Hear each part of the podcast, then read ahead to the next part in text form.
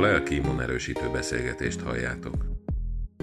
Beszélgető partnereink Garai Dóra pszichológus és családterapeuta, Tusor Lilla klinikai szakpszichológus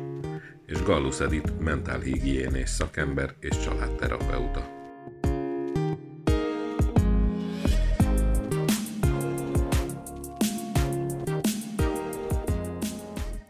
Sziasztok! Galusz Edith vagyok, és a Lelki Immunerősítő Program 15. podcast adását halljátok. Itt van velem Garai Dóri és Tusol Lilla, és a mai témánk pedig a lelki erőforrásaink megtalálása. Jó nagy falat lesz.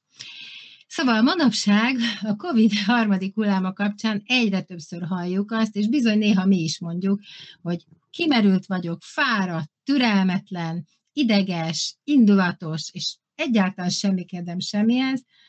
és bizony ebben a helyzetben nem látjuk meg a lelki előforrásainkat, olyan, mintha elvesztek volna.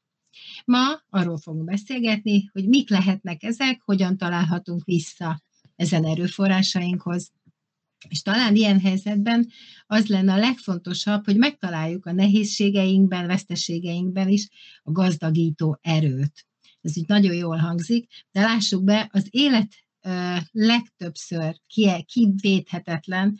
hogy ne éljünk meg nehézségeket, veszteségeket, traumákat, hiszen ez a velejárója sajnálatosan, és lássuk be, senkinek nem tökéletes az élete, még ha úgy gondoljuk, hogy másoké biztos az, de hogy nem így van. Fontos tudnunk azt viszont, hogy rajtunk áll az, hogy miként kezeljük ezeket. Nagyon tetszett nekem, hogy Japánban van egy gyönyörű hagyomány, King Suginak hívják, ami azt jelenti, hogy aranyjal javítanak valamit, és képzeljétek el, hogy Japánban, ha összetörik valami, akkor nem kidobják ezt a tárgyat, hanem aranyjal illesztik össze a darabokat, és a törést, a ronda törést díszítő motivumokká változtatják. És tulajdonképpen ezt, ezt a szimbólumot gondoltam, hogy idehozom, és tulajdonképpen most el is csendesedek, föltenném a kérdést, hogy ti hogy látjátok, hogy milyen törések okozódnak bennünk az ilyen nehézség kapcsán, mint ugye a COVID, és hogy van-e arra tapasztalatotok a munkátokban, hogy a kliensek a megdolgozás után aranyát tudják változtatni a nehézségeket, és hogy milyen módszereink vannak arra, hogy így megsegítődjenek hogy vagytok ezzel? Miket láttok, miket tudtok és tartotok erőforrásoknak, amivel a klienseinkkel is jól, klienseink is jól tudnak dolgozni? Miután erről eszetek be? Én nekem a, több minden gondolat vetődött fel, miközben hallgatalak Edit. Az egyik a, egyikre válaszolnék most, méghozzá arra, hogy mi mindent tapasztalunk a klienseknek. Ugye köz, hát több mint egy éve tapasztaljuk a COVID-nak a hatásait, és én azt látom az én klienseimnél, transplantált betegeknél, embereknél, hogy azok az emberek, akik az elő, első, vagy az előző hullámot, a, a, egy évvel ezelőtti állapotot viszonylag jól átvészelték, vagy kezdeti bizonytalanság, vagy félelem, vagy szorongás után megtalálták a, az erőforrásaikat, és tudták mozgósítani, ők is most nagyon kifáradtak, és ilyen megcsömörlöttek, és reménytelennek látják a mostani helyzetet, vagy hogy könnyebb belesüllyedni ebbe a reménytelenségbe. Én azt gondolom, hogy két dolgot nagyon el kell különíteni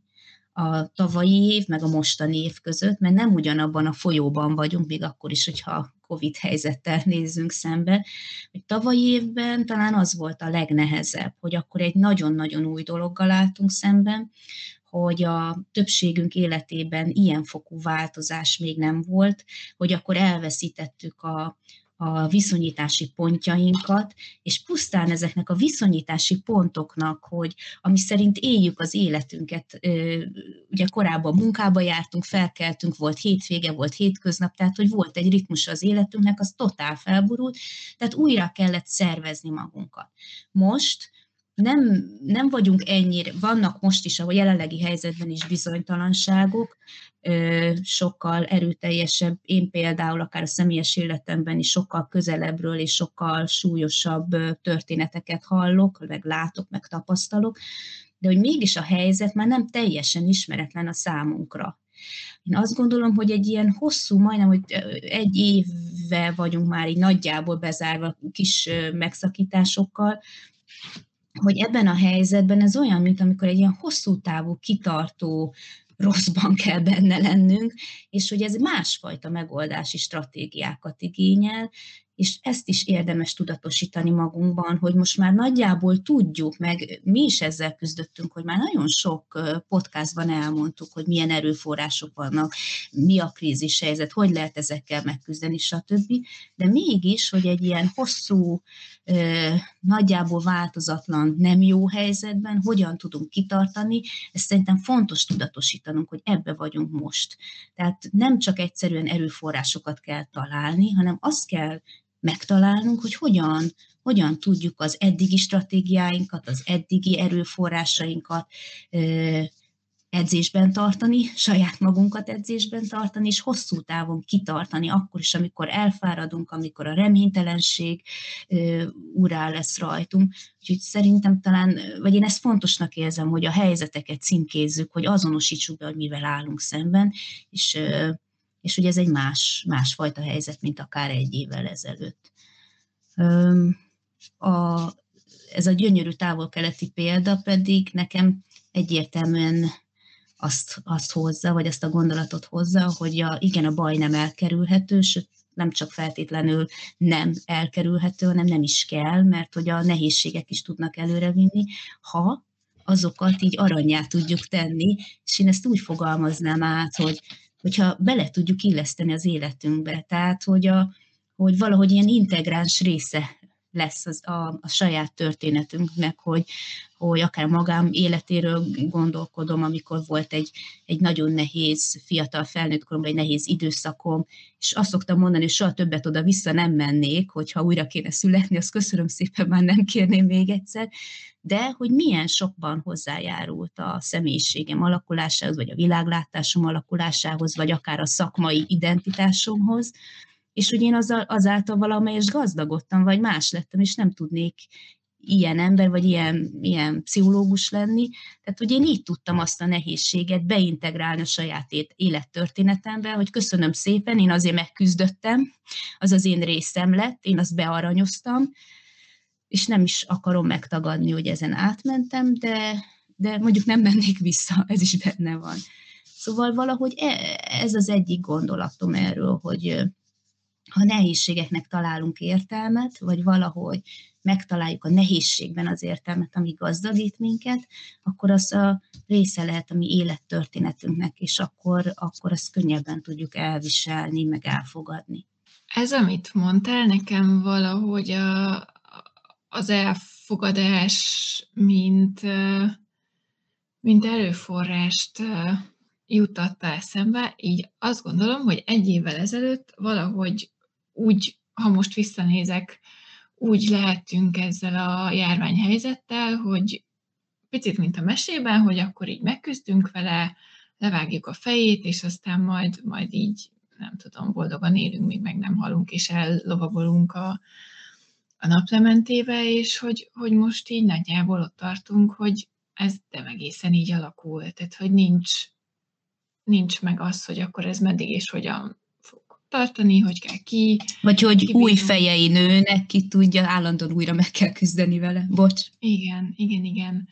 És, és ettől lehet talán most ez a nagyon, nagyon fáradt és elkeseredett és feszült és türelmetlen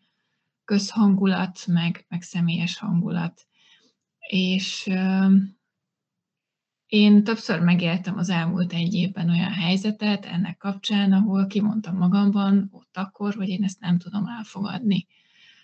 Tudom, hogy van, tudom, hogy benne vagyok, vagy benne van más, aki, aki nekem fontos vagy számít, de nem tudom elfogadni, hogy ez történik, amit korábban nem, nem tapasztaltam meg soha. És azt érzem, hogy ahhoz, hogy az elfogadás megtörténjen, és ezáltal ugye ahhoz, hogy valamit meg tudjunk változtatni, először el kell fogadni, hogy van. Tehát a megküzdés első lépése, vagy megelőző lépése, vagy az erőforrások megelőző lépés, hogy elfogadjuk ezt a helyzetet, szerintem nagyon fontos arról beszélni, hogy, hogy így a bizalmunkat kell visszaépíteni önmagunkban, a körülöttünk lévőben, és, és a világban, mert hogy, hogy itt talán a mi régiónkban, vagy a mi kis világunkban ez a, ez a bizalom az, ami leginkább megrecsent, hogy, hogy így alapvetően rendben vagyunk, alapvetően védve vagyunk, számíthatunk magunkra, számíthatunk embertársainkra, és amit én így a legkritikusabbnak érzek egyébként ebben a mostani helyzetben, hogy, hogy azt látom, hogy, hogy olyan mértékű izoláció és szeparáció indul el, mert, mert megy az egymásra mutogatás, az, hogy ő mit csinál a boltban, mit csinálnak, a buszon mit csinálnak, stb. stb. Ami nagyon veszélyes, és talán ezt kellene valahogy először bearanyozni, tehát hogy így a, a közösségen belüli törést elkezdeni javítani, ami viszont tudom, hogy eltértem az egyéni szintől, amire hatásunk van, ami viszont nem könnyű feladat. Az jutott eszembe ennek kapcsán, hogy ebben szerepet játszhat az is, hogy egy kicsit átkeretezzük a dolgokat, hogy viszonyítunk, hogy, hogy tudunk hálát érezni, hogy nekem még ahhoz képest, vagy, vagy, vagy igen, hálát adni annak, hogy, hogy az én családom még egészséges, vagy lehet, hogy beteg volt, de, de köszöni jól van. Tehát hálát a környezetünknek, akár azért, mert elviseli azt, hogy én most türelmetlen, vagy fáradt, vagy tür, ideges vagyok, és hogy talán a hála is segíthet abban, egyik erőforrásunk lehet, hogy tovább lendítsen minket a nehézségeken. Tudtok-e mondani példát arra, hogy, hogy melyik kliens, kliens hogyan tudja átvészelni? Erről már beszéltünk az első adásban egyébként, ahogy így végignéztem a témákat,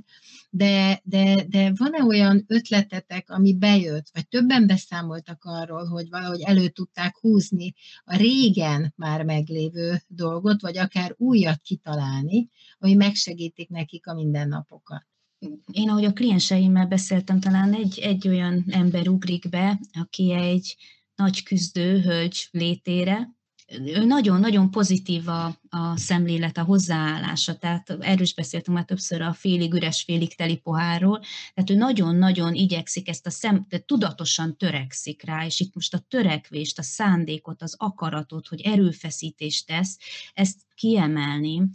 hogy, hogy mindig meglássa a helyzetben a, a, a, a, a teli részét, vagy szóval mi az, ami megvan ebből, és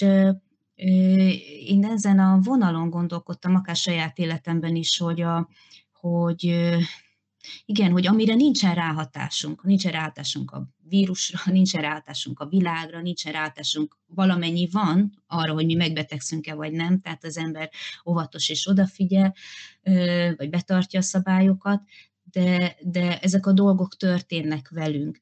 Amire ráhatásunk van, az az, hogy mi hogyan állunk hozzá. Tehát a saját hozzáállásunkat, a saját szemléletünket tudjuk változtatni, és ez egy tudatos erőfeszítést igényel, és azt gondolom, hogy a hosszú, ilyen kitartó helyzetekben mindenki megrecsen egy kicsit, tehát amit a Lilla az előbb mondott, és tudok hozzá csatlakozni, hogy annak az elfogadása, hogy nem tudok állandóan erős katona lenni, vagy állandóan erős küzdő lenni, és néha én is elveszítem a, a, a reményt, vagy én is elveszítem, a, vagy elkedvetlenedek, vagy bekeseredek, vagy megijedek, vagy elkezdek szorongani, tehát, hogy tudatosan ez a kliensem is azt mondta, ő eldöntötte, hogy ő, hogy ő ezt pozitívan fogja végig, vagy szóval túlvészeli, és hogy ő nem fog megbetegedni, és hogy ő mindent megtesz ezért, és hogy nem, hagyja, nem adja át magát a, a rossz érzéseknek. Ettől még néha becsúszik, de, de, és ezt is el tudjuk magunkba fogadni, vagy ő el tudja fogadni, de mindig tovább tud menni, mert tudja, hogy ő hozott egy döntést. És még egy, még egy gondolatot szeretnék ehhez mondani, és ez számomra olyan szép, és olyan jó, hogy pont ma jött megint így velem szembe. Eszterházi Péternek egy, egy idézete arról, hogy, hogy például pont a, erről a közhangulatról, ugye úgy kezdődik, hogy ki volna, ki volna az, ki volna az az ütődött, aki, a, aki szavakban a gyűlölet mellé állna hogy szavakban mindannyian a szeretetet hirdetjük, és akkor megy tovább ez a gondolat, hogy de mégse tudjuk egymást szeretni, mégse tudjuk elfogadni, és hogy milyen nehéz az a parancsolat, hogy így mondja, hogy szerest fele barátodat, hogy nem nagyon tudjuk egymást szeretni, és idegesek vagyunk, és feszültek vagyunk egymásra a boltban, az utcán, a, valaki másképp gondolkodik, aki beadatja magának az oltást, aki nem adatja be magának az oltást. És ahogy folytatja tovább ezt a gondolatot Eszterházi, azt mondja, hogy, hogy ne gyűlölködj, hogy ez sokkal kevesebb a szeretet parancsánál, de megfogadható, vagy gyakorlatiasabb is, hogy, hogy ez arról szól, hogy maradj nyugton, ne hörög, próbáld megérteni a másik szempontjait, tehát, hogy vannak neki is szempontjai, neki is vannak korlátjai, mint ahogy nekünk is. És számom, számomra ez a fajta hozzáállás, hogy, hogy egyszerre kell több húron játszanunk szerintem most magunkba, és ügyesen, tehát hogy, hogy egy sokkal több szólamú zenét kell játszanunk, mint tavaly. Tavaly talán a hangszert volt nehéz megtalálni, most meg ezeket a húrokat egyszerre mozgásba hozni, és ez a húr például az is, hogy az ismert húrok az erőforrásaink, a, annak az elfogadása, hogy hogy nem mindig tudunk tökéletesen játszani rajta, de hogy mindig újra és újra törekedni az összhangzattanra. És hogy akkor kisebb célokat, tehát hogy szeretni a másikat, vagy nem idegesnek lenni, mikor ő valami egész más mond ahhoz képest, ami, amiben én hiszek, vagy én gondolkodom. A, a, hogy, az, hogy az elfogadásnál nem lehet, nem lehet jobb. Tehát nem, nem tudunk előbbre lépni, hogyha nem fogadjuk el a másikat hogy nyilván ő is azért gondolja azt, amit gondol, mert hogy ez az ő válasz az ő szorongására, és ebben az értelemben egyek vagyunk, hogy ugyanúgy szorongunk, ugyanúgy megoldási stratégiákat gyártunk, tehát legalább ennek az elfogadása hozzásegíthet ahhoz, hogy ne ellenségnek lássuk a másikat, hanem akár ilyen közös célok érdekében együttműködni tudó társas erőforrásként tekintsünk egymásra. Bocsánat, kicsit hosszúra sikerült. Egy szakmai fórumon láttam egy beszélgetést, amit elindított valaki arról, hogy látott egy olyan megjelenést, hogy egy, nem tudom én, otthon dolgozó több gyerekes anyuka leírja, hogy neki milyen fontos, hogy csininbe vágja magát otthon, és fölöltözik és minkel akkor is, hogyha csak online tanítás van a gyerekekkel, és mondjuk ő a számítógép előtt dolgozik, mert hogy neki ez segít és arról szólt ez a, e, ez a poszt, hogy hát, hogy, hogy az a kollega, aki ezt így, így felrakta, hogy, hogy ezzel mennyire nem ért egyet, mert hogy miért ne lehetne valaki naci-naciban, akinek az a kényelmes, meg az a jó, és hogy ezt így, így hogyan és mind gondolja kicsoda. E, az a poszt, amit felrakott ez az anyuka a csiniségről, ez nem volt kirekesztő, egyszer leírta, hogy neki ez fontos, és ahogy olvastam, azon gondolkoztam, hogy annyi minden van, ami mentén megszakadunk most, amiben nem értünk egyet, amiben összeakadunk, oltás, maszk, politika, nem tudom én, ez az amaz mindenféle, hogy Atya Isten, hogy legalább a macinaciban ne, ne tudjunk már egymásnak menni. És hogy ahogy hallgattalak, az jutott eszembe, hogy, hogy ez a megértés, és, és az, hogy megpróbáljuk megtalálni a másikban az emberi oldalát, ez nagyon szép eszme, csak addig, amíg nem tudunk megszabadulni ettől a hatalmas adag toxikus anyagtól, ami most így általánosan mondom, hogy bennünk van, és tisztelet minden kivételnek, addig ez, ez azt gondolom, hogy majd nem lehetetlen. És itt egy kicsit visszacsatlakozom ez itt kérdésére, hogy, hogy én most azt tapasztalom, hogy amire leginkább szükség van, ami jön az egyéni munkáim során, amit tapasztalok, az az, hogy, hogy egy picit visszább lépünk a, a megküzdési módoktól, a, az erőforrások megtalálásától, szerintem most egy megtisztulásra van szükség. Tehát szó szerint is akár ö, fizikailag, de lelkileg mindenképpen meg kell szabadulnunk a felhalmozódott mérektől, ahhoz, hogy el tudjunk kezdeni megint kesztyűt fölvenni. Akkor lehet, hogy én ehhez tudok csatlakozni, mert úgy nagyjából így próbáltam gondolkodni, hogy hogy lehet méregteleníteni, és ki hogy tud vagy méregteleníteni, és hogy egy kicsit kézzelfogható dolgot is hagyjunk a kis uh, sorstársainknak, én mondhatom, hogy én is sorstárs vagyok, így azt gondoltam, hogy ez nagyon változó lehet. Van, akinek a csend segít, hogy befelé figyeljen. Valakinek a zene, hogy azzal töltse fel a lelkét. Van, akinek azt, hogy csak így leül magába, van, akinek azt, hogy kimegy, hogy a természetben gyönyörködik, és ott meg tudja látni a saját lelkének a gyönyörűségét, de talán fontos lehet azt, hogy a napi rutin megtartsuk a csinibe öltözött, hölgyre utalva, akinek fontos, hogy fölöltözhessen, hogy ne a macinaciba legyen, van, akinek meg a macinaci segít, hogy valahogy otthonosabban érezze magát, de talán ami nagyon fontos, hogy hogy, tiszt, hogy tisztulhatunk még, hogy elmélkedünk, hogy meditálunk, hogy befelé figyelünk, hogy sétálunk, vagy futunk, tehát bármi, amiből ebből, vagy alkotunk, hogy kreatívan odafigyelünk és alkotunk, talán az is segíthet abban, hogy, fer, hogy fertőtlenítsek, hogy tisztítsam magam, a lelkem, és valahogy befelé fordulva meglássam azt, ami igazán tiszta bent erre hívnálak még, hogy van-e ehhez nektek bármi egyéb ötletetek, mert nekem szép volt, hogy pont az első hullámban volt egy transzplantáltásunk, aki elkezdett festeni. És mondta, hogy hát ez tök béna, és akkor egyszer csak, ahogy rakta fel a képeit, még én is észrevettem, hogy ho, ho, ho, ho, ho, hát ez már alakul, ez már igazán szinte művészet is, és hogy van egy kliensem, aki mondta, hogy hát ő nagyon béna, viszont vett egy színezőt magának, egy felnőtteknek való színezőt, nagyon aprólékos, és azt mondja, hogy annyira el tud benne mélyülni, hogy tulajdonképpen megáll az idő neki, és, és, és mégis megéli a, az alkotás örömét is, hogy nektek van-e hasonló tapasztalatotok erről, amiben egy kliens meg tudja segíteni önmagát a tisztulási folyamatban.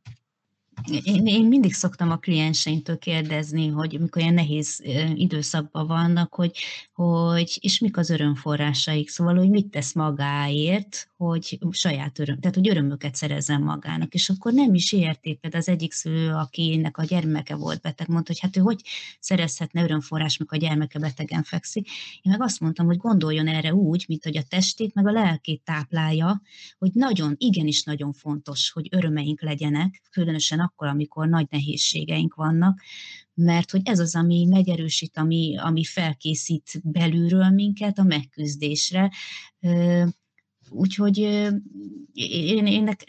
én olyasmit csinálok például, én kertészkedni szeretek, szóval nekem a gazolástól kezdve a kertásásig bármi jöhet, mert ez én számomra ez mindig, mindig természetben lenni, az mindig örömforrás, ha esik, ha fúj, ha mínusz van, nem tudom, ezek mindig nagyon jó érzések, de hogy minden, tehát hogy azért az embereknek meg, megvan ez, hogy van, aki a konyhában ügyeskedik, van, aki valami művészeti tevékenységet, és még egy dolog jutott eszembe, hogy mostanában több klienssel szoktuk ezt játszani, és hogy, és hogy szerintem nagyon jó ez az átfordítás, vagy ez is az aranyozásnak az egyik módja, hogy amikor elmesélnek olyan történeteket, amikor őket megbántották, vagy csúnyán bántak velük, vagy valami számukra kellemetlen dolog történt, hogy ilyenkor általában mindig a másik szemét vesszük észre, ugye, hogy ő ilyen meg olyan, és akkor gondolunk róluk csúnyább meg csúnyábbnál, csúnyábbnál csúnyább dolgokat, és elkezdtük azt játszani, hogy fordítsuk meg a helyzetet, és most nézzük rá, mint egy ilyen kamera a saját magunkra, hogy mi hogy járulunk ahhoz hozzá, hogy ezek a dolgok megtörténjenek velünk, a csúnyaságok, vagy hogy a másik bánt, és nem azért, és ezt mindig szoktuk hangsúlyozni, mert hogy a másik a hibás, abból átmenjünk abba, hogy én vagyok a hibás, hanem ahogy az egyik kliensen fogalmazott, hogy ez számára azt segítő, ezt úgy, úgy gondol erre a fajta szempontváltásra, mint egy ilyen öntréningre, hogy hogy amikor elkezdi megérteni azt, hogy, hogy, hát, hogy mi az ő része abban, ami vele történik, akkor kap egy jó visszajelzést arról, hogy hogyan tud ő fejlődni, vagy hogyan tud változni. És ezek a, ez a fajta szempontváltás így segíti azt, hogy a következő időkben másképp tudjon viszonyulni a, a, ezekhez a helyzetekhez. És még egy dolog jutott eszembe, hogy itt a megtisztulásról beszélünk miközben bőjt időszak van, és ugyan én nem vagyok vallásos, vagy szóval nem neveltek így, de de hogy ez az időszak, a húsvét előtti időszak is pont erről szól, hogy megyünk bele a sötétségbe, vagy ilyen nehéz-nehéz időszakba, és hogy ez hogyan tud, benne van a reménység is, hogy, hogy hogyan, hogyan benne van a feltámadás, igaz? Szóval, hogy meg lehet tisztulni, de abba, az, a, bele kell menni a sűrűjébe, a sötétségbe, hogy, hogy abból megtisztulás legyen. Én feltétel nélkül hiszek a gyógyszer fordítva bevételében, amit kedves transzplantáltak nem szabad szó szerint érteni,